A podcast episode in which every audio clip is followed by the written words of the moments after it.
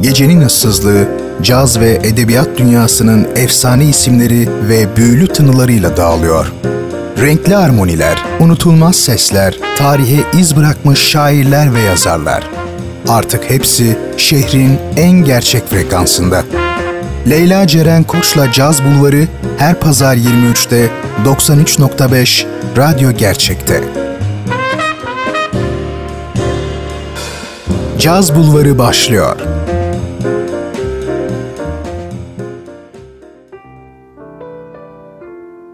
Samsun'da cazın ve edebiyatın en gerçek adresi Radyo Gerçek'ten ve Caz Bulvarı'ndan herkese merhaba sevgili dinleyenler.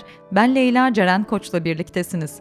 Her pazar gecesi 93.5 frekansında birbirinden başarılı edebiyat ve caz sanatçılarının hayatlarına gözetiyoruz.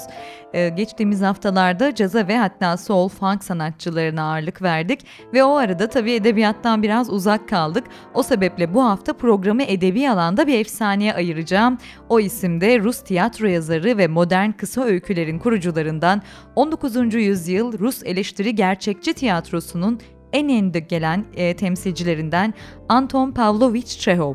Caz Bulvarı başlıyor sevgili dinleyenler. Hoş geldiniz diyorum ve gecenin inceliğine yakışacak başarılı bir eserle programı açıyorum. Ben Webster ve Johnny Hodges'tan gelecek I Didn't Know About You.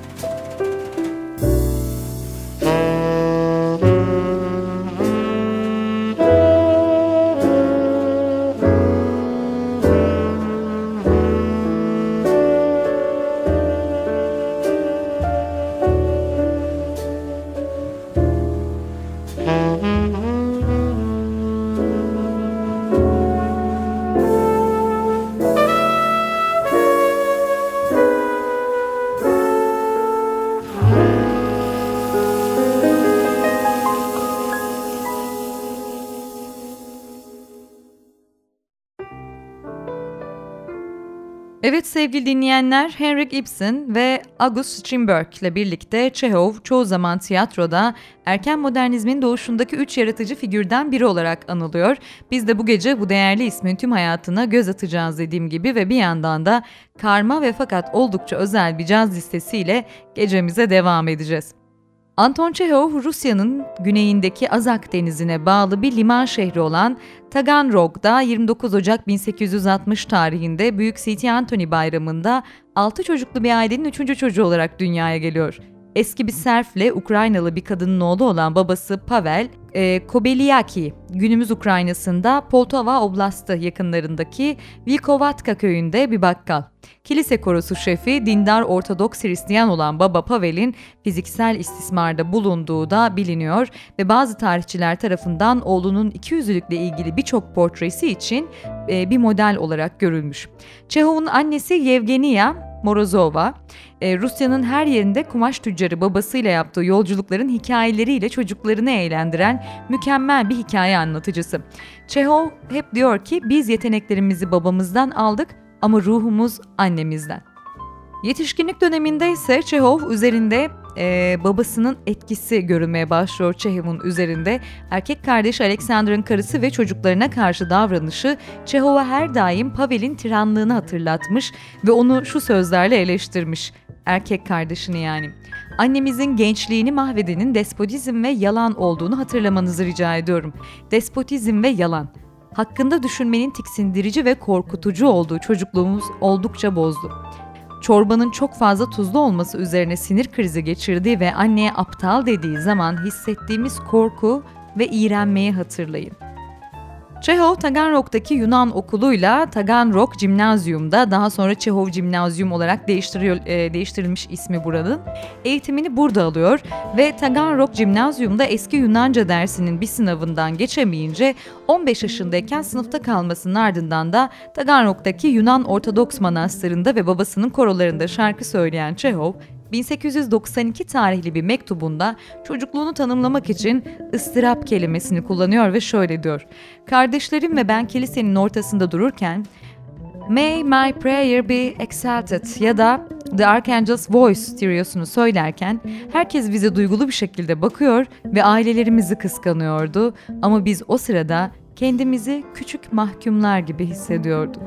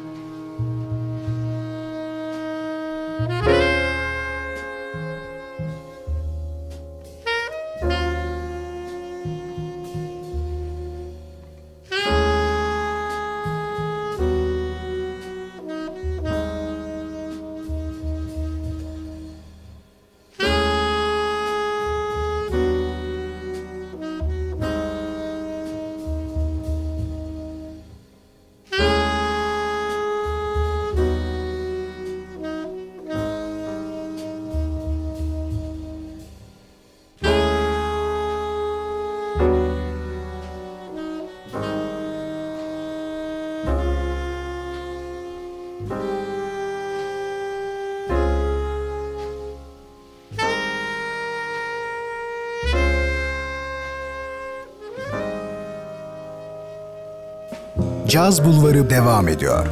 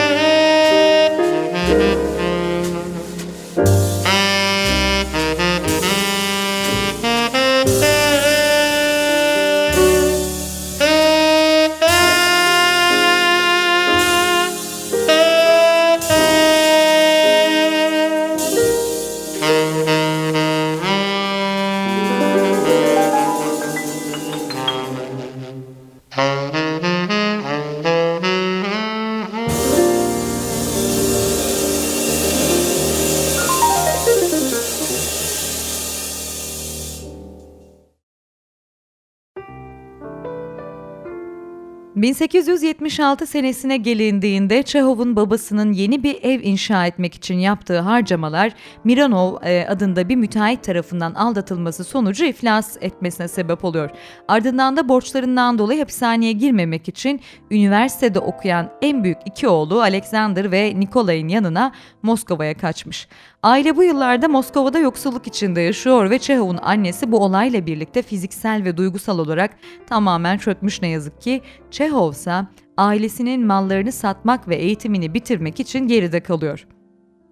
Bu süreçte 3 yıl daha Taganrog'da yaşayan Çehov, Vişne Bahçesi adlı oyunundaki Lopakin gibi e, Selivanov adında bir adamla e, pansiyoner olarak kalıyor, orada yaşıyor ve evlerinin bedelinden, borçlarından aileyi kurtarmayı başarıyor. Eğitimi noktasında da özel öğretmenler tutmuş ve parasını ödemek için de saka kuşu yakalayıp satmaya başlamış. Bunun ve farklı birkaç işin yanı sıra gazetelere de kısa skeçler satmaya başlıyor işte bu süreçte. Bu sırada Moskova'daki ailesine yollayabileceği her rubleyi de onları neşelendirebilecek mizahi mektuplar eşliğinde gönderen yazar bu yıllar boyunca Cervantes, Ivan Turgenev, Ivan e, Goncharov ve Arthur Schopenhauer gibi isimlerin de eserlerini iyice ve çözümsel bir şekilde okuyup Babasızlık adında bir komedi drama yazmış. Fakat erkek kardeş Alexander masum bir uydurma olsa da affedilemez diyor bu oyun için ve bu oyunu reddediyor. Bu arada Çehov'un ayrıca bir dizi aşk ilişkisi de oluyor tabii ki. Bunlardan biri de bir öğretmenin karısıyla yaşadığı bir yasak aşk. 1879 senesinde ise Çehov okulunu bitiriyor ve ailesinin yanına Moskova'ya geçmiş. Burada da parlak bir zeka ve yetenek olmaya devam eden yazar e, Sekenov Moskova e, Devlet Tıp Üniversitesi'nin tıp fakültesine kabul edilmiş. Çehov ailenin tüm sorumluluğunu üstlendiğinden onları desteklemek ve e, harç ücretlerini ödemek için Antosha Çehonte ve Dalaksız Adam gibi takma isimler altında çağdaş Rus hayatına dair günlük kısa ve komik skeçler ve vinyetler yazıyor dediğim gibi olağanüstü çıkışıyla yavaş yavaş Rus sokak yaşamının hicivli bir tarihçisi olarak ün kazanan Çehov, 1882'de o zamanın önde gelen yayıncılarından Nikolay Leykin'in sahibi olduğu Oskolkiv fragmanlar için yazmaya başlamış. Çehov'un bu aşamadaki tonu olgun kurgusuyla bilinenlerden daha ağır. 1884 senesinde ise Çehov artık para kazanan ve fakirleri ücretsiz muayene eden bir hekim olarak mesleğini icra etmeye başlamış. Ancak 1884 ve 85'te Çehov'un sağlığında sıkıntı çıkmaya başlıyor. Kendini kan öksürürken bulan yazarın 1886'da nöbetleri kötüleşmeye başlamış fakat tüberküloz olduğunu arkadaşlarına ve ailesine itiraf edemiyor. Durumunu e, Leykin'e şu şekilde ifade etmiş. Kendi meslektaşlarım tarafından muayene edilmekten korkuyorum. Ee, çok ciddi bir itiraf aslında bu. Haftalık dergiler için ama bu sürede yazmaya devam ediyor ve ailesinin daha iyi bir yere taşınmasını sağlayacak kadar yeterli parayı da kazanıyor. Ve 1886'nın başlarında ise Çehov'un kariyeri için çok güzel bir gelişme meydana gelmiş. Milyoner sermayeder Alexei Suvorin'in hem sahibi olduğu hem de editörlüğünü yaptığı ve St. Petersburg'daki en popüler gazetelerden biri olan Novoye Vremya Yeni Zaman için yazma teklifi almış. Burada ücreti de satır başına Leikin'in aldığı ücretin iki katı. İşte bu yıllarda Suvorin ve Çehov arasında ömür boyu sürecek bir arkadaşlık başlıyor ve belki de Çehov'un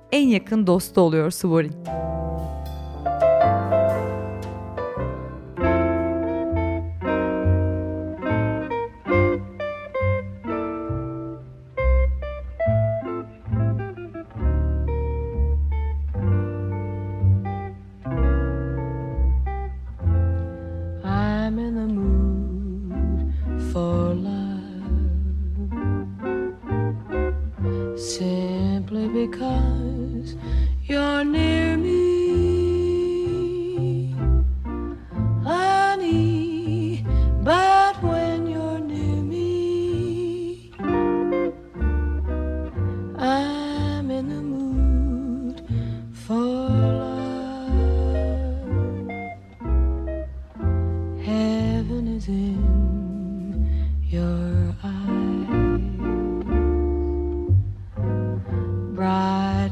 stars we're under.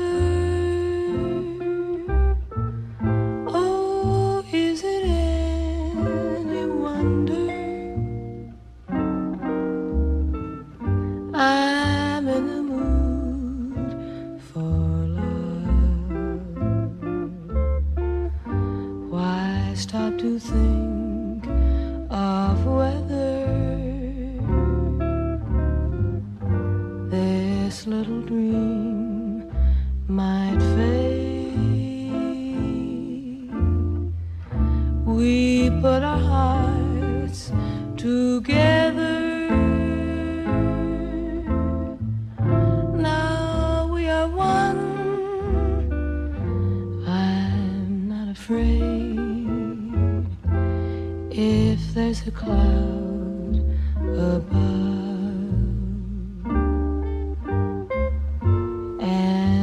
Must rain. Well, let it.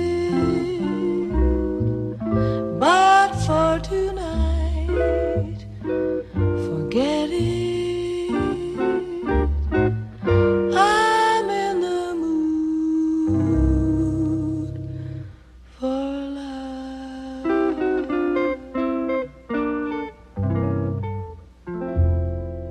Caz Bulvarı devam ediyor.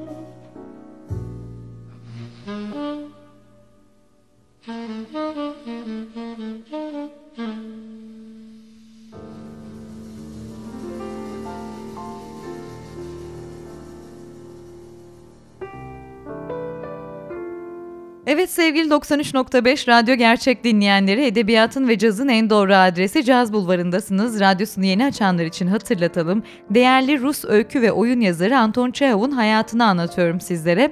Nerede kaldık? Evet Suvorin'in yeni zamanında yazmaya başlamasının ardından e, Çehov çok geçmeden popüler ilginin yanı sıra Çehov'un edebiyatı da ilgi çekmeye başlıyor. Dönemin ünlü Rus yazarı olan 64 yaşındaki Dmitri Gregorovich, Çehov'un Avcı adlı kısa öyküsünü okuduktan sonra ona şunları e, söylemiş, yazmış daha doğrusu. Gerçek bir yeteneğiniz var. Öyle bir yetenek ki sizi yeni kuşaktaki yazarlar arasında en ön sırada tutmakta. Ayrıca Çehova yavaşlaması, az yazması ve edebi kaliteye odaklanması konusunda tavsiyelerde bulunmuş ünlü bir yazar. Çehov mektuba cevap vererek mektubun kendisine şimşek gibi vurduğunu söylüyor ve öykülerimi muhabirlerin yangınlar hakkında notlarını kaleme alması gibi mekanik olarak yarı bilinçle okuyucuyla ya da kendimle ilgili hiçbir şeyi önemsemeyerek yazıyordum diye itirafta bulunmuş erken el yazmalarının sık sık aşırı özenle yazıldığını ve sürekli gözden geçirdiğini e, ortaya koyması nedeniyle bu itiraf e, Çehov'a kötülük yapmış olabilir. Ancak yine de Grigorovich'in tavsiyesi 26 yaşındaki yazara daha ciddi sanatsal bir tutkuyla yazması adına ilham vermiş. Çehov 1888'de Grigorovich'in küçük bir torpiliyle Alacakaranlık'ta adlı kısa öykü koleksiyonuyla yüksek artistik değere sahip en iyi edebi ürün dalında da Pushkin ödülünü kazanıyor. Ancak bu yıllarda aşırı çalışma ve kötü sağlığından dolayı yorgun düşen yazar 1887'de Ukrayna'ya seyahat ediyor ve bu yolculuk onda Bozkır'ın güzelliğini depreştirmiş. E, ardından dönüşünde de oldukça garip ve çok özgün bir şey olarak nitelendirdiği ve Severny Vesnik'te yayımlanan Step adlı bir roman uzunluğunda olan çok e, kısa bir öyküyü yazmaya başlamış. Karakterlerin düşünce süreçlerine sürüklenen e, bir anlatıda Çehov evden uzakta yaşamak için gönderilen genç bir çocukla arkadaşlarının bir rahibin ve bir tüccarın gözünden bozkır boyunca hafif gezinti arabasıyla bir yolculuk başlatır. Step Çehov şiirinin e, sözlü olarak adlandırılmış ve olgun kurgusunun kalitesinin çoğunu sergileyerek ve bir gazeteden ziyade edebi bir dergide yayımlanarak Çehov'a önemli bir yükselişi sağlamış, e, önem arz eden bir eser gerçekten Step Çehov'un kariyerinde. 1887 sonbaharında ise yine kariyeri için oldukça güzel bir gelişme yaşıyor Çehov ve Korş adlı bir tiyatro yöneticisi yazarı bir oyun yazması için görevlendiriyor onu. Bunun sonucunda da Çehov'un Ivanov adlı oyunu yaklaşık iki haftada yazılıyor ve Kasım'da da sahneleniyor. Her ne kadar Çehov bu deneyimi berbat bulsa da e, kardeşi Alexandra yazdığı mektupta kaotik ürünün komik bir portresi olduğundan bahsetse de oyun bir hit oluyor bu dönemde ve özgünlüğe sahip bir çalışma olarak da övgü toplamış. Ayrıca Çehov o dönemde tam anlamıyla farkında olmasa da 1895'te kaleme alacağı Martı, 1897'de yazacağı Vanya'dayı, 1900'de ortaya çıkacak olan Üç Kız Kardeş'le yine 1903 senesinde kaleme alacağı Vişne Bahçesi gibi oyunları bugün bile oyunculuk e, aracına sağduyulu olan devrimci bir omurga olarak hizmet etmekte, insanların gerçekte birbirlerine nasıl davrandıkları ve birbirleriyle nasıl konuştukları üzerine gerçekçiliği yeniden yaratma ve ifade etme çabası ve izleyicinin insan olmanın ne anlama geldiğine dair bütün ayrıntılarıyla olduğu gibi kendi tanımını yansıtması umuduyla insani durumu mümkün olduğu kadar doğru bir şekilde ifade etmek için sahneye dönüştürmek. İşte bu oyunculuk sanatına yaklaşma felsefesi sadece değişmeyen bir özellik değil, ayrıca 20. yüzyılın büyük bir bölümünden bugüne kadar oyunculuğun temel taşı oluyor. Yazarın kardeşi Mikhail Çehov da Ivanov'u kardeşinin entelektüel gelişimi ve edebi kariyerinde önemli bir an olarak değerlendiriyor bu arada. Çehov tiyatro e, anlamında hem oyuncuyu hem rejiyi önemli derecede etkileyecek tespitlerde bulunmuş bir isim aslında.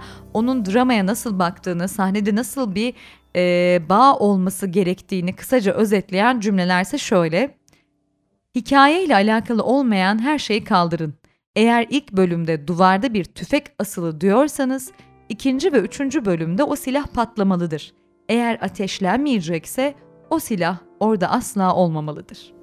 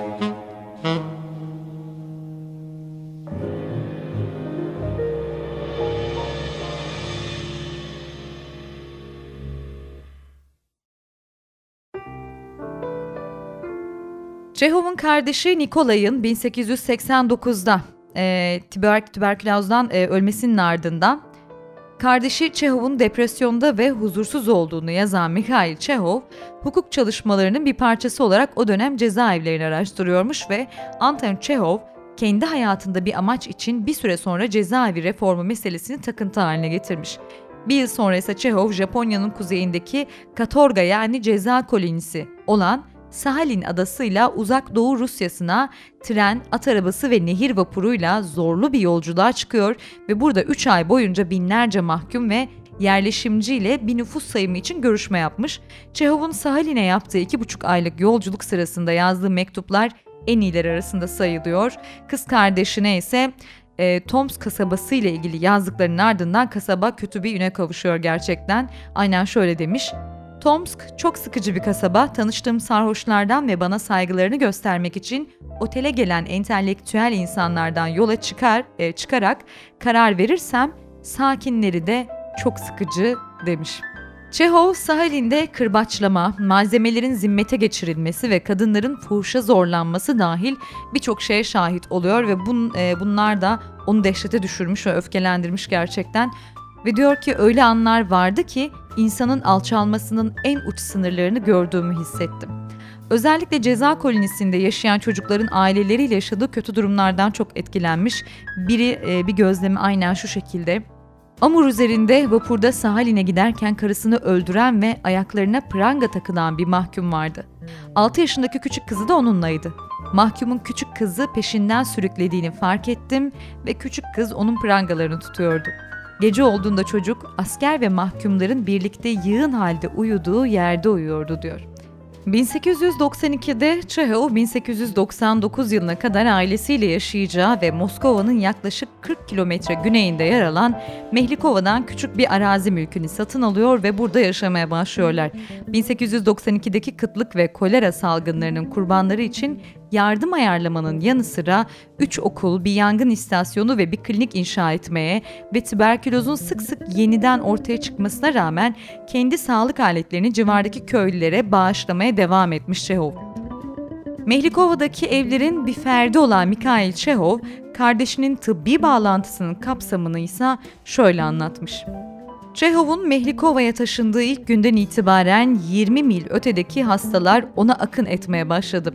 Yürüyerek ya da arabalarla getirildiler ve çoğu zaman uzaktaki hastalar için alınıp götürüldü. Bazen sabahın erken saatlerinde köylü kadınlar ve çocuklar onun kapısının önünde ayakta bekliyorlardı diyor. Çehov'un bir doktor olarak çalışması Rus toplumunun bütün kesimleriyle yakın temasa geçmesini sağlayarak yazılarını zenginleştirmiş önemli bir etken bu arada. Örneğin köylülerin sağlıksız ve sıkışık yaşam koşullarını ilk elden görmüş ve bunları kısa öyküsü köylülerde ele almış. Çehov üst sınıfı da ziyaret etmiş ve bunu not defterine geçirmiş tabii ki ve diyor ki aristokratlar. Piyasa kadınlarında olduğu gibi aynı çirkin vücutlar ve fiziksel kirlilik, aynı dişsiz yaşlılık ve iğrenç ölüm. Ve 1894 senesinde Çehov, ünlü Martı oyununu Mehlikova'daki meyve bahçesinde inşa ettiği bir kulübede yazmaya başlıyor. Mülkiyete taşındığı günden itibaren iki yıl içinde evi yenilemiş, tarım ve bahçecilik yapmaya başlamış ve meyve bahçesiyle göletle ilgilenmiş ve öyle çok ağaç dikmiş ki Mikhail'e göre e, Çehov onlara çocuklarıymış gibi bakıyor. Üç kız kardeşteki Yarbay Verşin'in gibi onlara baktığında 3 ve 400 yıl sonra nasıl olacağını hayal ediyormuş. Dediğim gibi yazarın en önemli oyunlarından olan Martı'nın 17 Ekim 1896'da St. Petersburg'da Aleksandriski tiyatrosundaki ilk gecesi tam bir fiyasko oluyor. Oyun seyirci tarafından yuhalanmış ve Çehov tiyatrodan vazgeçme eşiğine gelmiş. Ancak oyun tiyatro yönetmeni Vladimir Nemirovich Danchenko'yu etkilemiş ve meslektaşı Konstantin Stanislavski'yi 1898'de yenilikçi Moskova Sanat Tiyatrosu için yeni bir prodüksiyonu yönetmeye ikna etmiş. Stanislavski'nin psikolojik gerçekçiliğe ve topluluk oyunlarına gösterdiği dikkat gizli incelikleri metinden aldırıyor ve Çehov'un oyun yazımına olan ilgisini geri getiriyor. Bunun üzerine sanat tiyatrosu Çehov'dan daha fazla oyun istemeye başlamış ve ertesi senede Çehov'un 1896'da tamamladığı Vanya Dayı sergilenmiş. 1897 yılının Mart ayında Çehov Moskova'yı ziyaret ederken akciğerlerinden büyük bir kanama geçiriyor e, ve tedavi için zar zor ikna edildikten sonra burada doktorlar akciğerlerinin üst kısmına tüberküloz teşhisi koyuyor ve yaşam tarzını değiştirmesi gerektiği yönünde de uyarılarda bulunuyorlar. Bunun üzerine 1898'de yani babasının ölümünün ardından ve bu hastalıktan yaklaşık bir yıl sonra Çehov Yalta'nın eteklerinde bir arsa alıyor ve burada annesi ve kız kardeşiyle kalabileceği bir villa inşa edip yine ağaçlar ve çiçekler dikip köpek ve turna besleyerek bir süre inzivaya çekiliyor bile diyebiliriz. Ayrıca Lev Tolstoy ve Maxim Gorki gibi, Gorki gibi e, isimleri önemli isimleri ağırlayıp yeni dostluklar kurmayı başarmış burada. Bu döneminde Yalta'da sanat tiyatrosu için e, iki oyun daha tamamlıyor. Üç Kız Kardeş ve Vişne Bahçesi de e, yazmak için birer yıllarını almış ünlü yazarın. 25 Mayıs 1901'de ise Çehov, Olga Knipper'la sessizce evlenmiş. Knipper, Çehov'un Martı'nın provalarında tanıştığı Nemirovich Danchenko'nun bir zamanlar sevgilisi ve vesayeti altında aslında. Bu ana kadar Rusya'nın en zorlu edebi bekarı olarak bilinen Çehov, ilişki kurmayı es geçmiş ve ilişki yerine genel evlere gitmeyi tercih etmiş ve Svorin'e yazdığı bir mektupta da aynen şunları dile getiriyor ve ilişkilerle ilgili bakış açısı. Eğer istiyorsam muhakkak evleneceğim ama bu şartlarda her şey şimdiye kadar olduğu gibi olmalı. Ben Taşra'da yaşarken o Moskova'da yaşamalı ve onu görmeye gideceğim tabii. Mükemmel bir koca olmaya söz ver e, söz veriyorum ama bana ay gibi her gün gökyüzümde görünmeyecek bir kadın ver diyor. Mektup Çehov'un Olga ile olan evliliğiyle ilgili isabetli bir tahmin oluşturuyor aslında. Çehov Yalta'da yaşarken Olga oyunculuk kariyerine devam etmek için Moskova'da yaşamış. 1902'de Olga düşük yapıyor ve Donald Rayfield Çiftin mektuplarına dayanarak Çehov ve Olga'nın birbirinden ayrı kaldığını söylüyor bu dönemde ve gebeliğin bu dönemde ortaya çıkmış olabileceğine dair de kanıt sunmuş. Fakat Rus bilim adamları e, bu iddiayı reddediyorlar. Bu uzun mesafeli evliliğin edebi mirası tiyatro tarihinin mücevherlerini koruyan bir yazışma aslında ve bu mektuplardaki konular arasında Stanislavski'nin yönetmenlik yöntemleri hakkında paylaşılan şikayetlerle Çehov'un yazdığı oyunlarında Olga'ya performansı hakkında tavsiyelerde bulunması da dahil. Çehov, Yalta'da olduğu bu dönemde en ünlü öykülerinden birini, e, Küçük Köpekli Kadını yazıyor ve bu öyküde ilk bakışta alaycı evli bir erkekle Yalta'da tatil yaparken bir araya gelen mutsuz bir evli kadın arasında geçici bir ilişki ele alınmış. İkisi de bu tanışmadan kalıcı bir şey beklemez. Beklenmedik şekilde ikili arasında yavaş yavaş derin bir aşk filizlenir. Öykü derinden aşık olmanın bir sonucu olarak hayal kırıklığına uğramış erkek kahramanın e, yaşadığı iç dönüşümle ya ailelerinden ya da birbirlerinden ayrılmak suretiyle meseleyi çözememelerini ustaca işlemiş.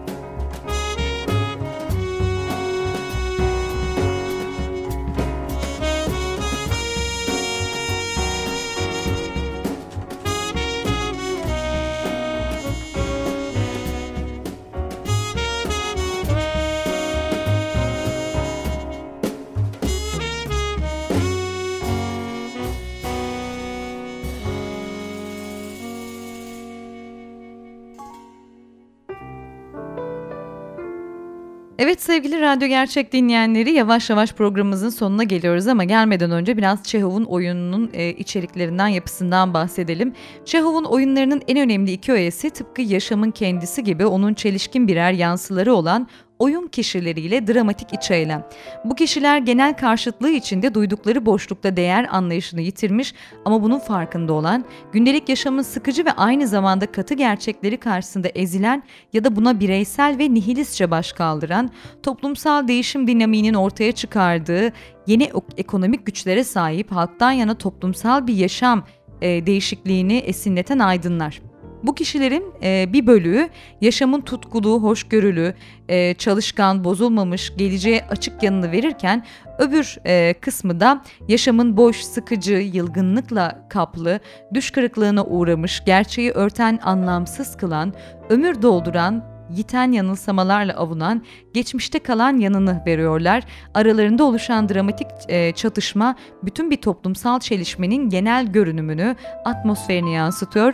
Bu atmosfer kişiler arasında mecazi bir karşılıklı anlaşma diliyle kurulan iç eylemden doğuyor. Çehov'un duygusallıkla, e, melodramla e, alaylama arasında ince bir dengeye dayanan oyunlarındaki bu iç eylem, iç diyalogla, iç deneyimle sağlanıyor. E, karşılıklı konuşan iki kişi birbirleriyle iletişim kurmadan düşüncelerini birbirlerine ve izleyiciye duyuruyor önce.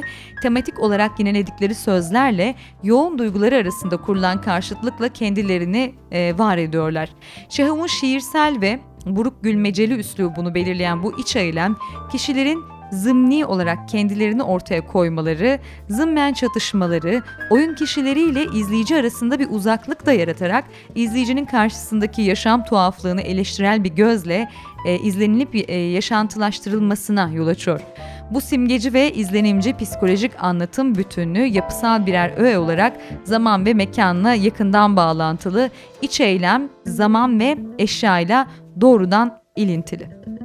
Evet sevgili Caz Bulvarı dinleyenleri yavaş yavaş dediğim gibi programın sonuna geldik. Ee, Çehov'un oyunlarına nasıl baktığından şöyle genel olarak bahsettik. Sıra geldi tabii ki yaşamdan ayrıldığı noktaya. Mayıs 1904'te Çehov'un tüberkülozu ölümcül derecede ilerliyor ve 3 Haziran'da Kara Orman'daki Alman kaplıca şehri Badenweiler'e gitmek, e, Olga ile yola çıkmış, gitmek için yola çıkmış ve buradan kız kardeşi Maşa'ya görünürde neşeli mektuplar yazmış ve mektuplarında çevreyle yiyecekler hakkında bilgiler vermiş. Ayrıca sağlığının daha iyi gittiğine annesiyle kız kardeşine inandırmış. Son mektubunda ise Alman kadınlarının giyiniş şeklinden e, yakınmış. Çehov'un ölümü edebi tarihin en önemli sanatsal yapıtlarından biri haline gelmiş tabii ki ve özellikle de Raymond Carver'ın Errant kısa öyküsü olmak üzere birçok kez kurgulanmış, süslenmiş ve tekrar anlatılmış. 1908'de Olga kocasının son anlarını şöyle dile getiriyor. Anton olağan dışı bir şekilde oturdu ve yüksek sesle ve açıkça ki neredeyse hiç Almanca bilmese de işterbe dedi. Doktor onu sakinleştirdi, bir şırınga aldı, ona bir kafur iğnesi yaptı ve şampanya sipariş etti. Anton dolu bir bardak aldı, inceledi, bana gülümsedi ve şöyle dedi. Şampanya içmem üzerinden çok zaman geçti. Şampanyayı bitirdi ve sol tarafına sessizce uzandı ve ona doğru koşarak yatağa eğilip ona seslenecek vaktim oldu ama nefes almayı bırakmıştı ve çocuklar gibi huzur içinde uyuyordu. Çehov'un naaşı İstiridye için kullanılan bir soğutulmuş demir yolu aracıyla e, Moskova'ya taşınmış ve bu detay Gorgi'yi çok ciddi rahatsız etmiş. Bu arada binlerce yas tutanlardan bazıları yanlışlıkla bir askeri grup eşliğinde General Keller'ın cenaze törenini takip etmiş. Çehov'un e, naaşı ise Novodevice mezarlığındaki babasının mezarının yanına e, gömülmüş. 19. ve 20. yüzyıl Rus ve dünya edebiyatında derin etkiler bırakmış olan Çehov, bugün de en çok oynanan ve yorumlanan oyun yazarlarından biri olma sıfatında koruyor sevgili dinleyenler. Evet, şehrin gerçek caz ve edebiyatla buluştuğu adres 93.5 Radyo Gerçek frekansında Caz Bulvarı'ndaydınız sevgili dinleyenler. Ben Leyla Ceren Koç'la birlikteydiniz. Bu haftada sizlere dünya tiyatro tarihinin en önemli isimlerinden, aslında edebiyat tarihinde en önemli isimlerinden birinden bahsettim. Rus roman ve öykü yazarı ve aynı zamanda tiyatro oyunu yazarı Anton Çehov'dan bahsettim. Onu tanıyanlar için umarım ilgi çekici bir program olmuştur. Daha yakından tanımak e, adına merak edenler, bilmeyenler için daha doğrusu da merak uyandırmıştır diye umut ediyorum. Çehov'la tanışmanız için umarım bir sebep olmuştur. Haftaya yepyeni bir isimle buluşuncaya kadar belki bir caz sanatçısı, belki bir blues soul sanatçısı ya da edebiyat sanatçısı olacak. Bakalım haftaya belli olacak o. Kendinize iyi bakmanızı diliyorum. Yepyeni isimlerle tanışmanızı ve cazdan ayrılmamanızı umut ediyorum tabii ki. Görüşmek dileğiyle. Herkese keyifli geceler.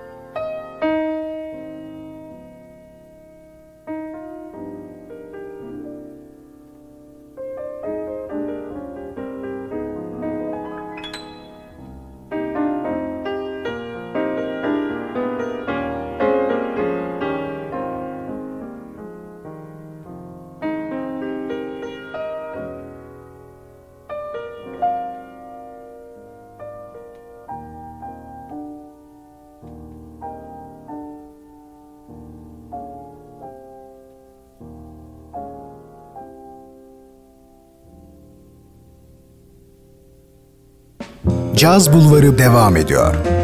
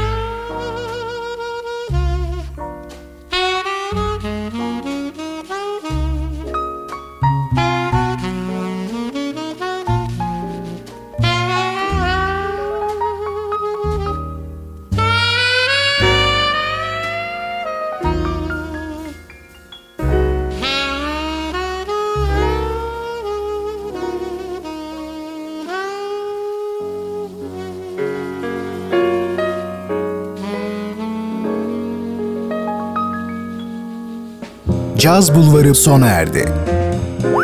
Bu program hakkındaki düşüncelerinizi dinleyen et radyogercek.com adresine mail atarak bize ulaştırabilirsiniz.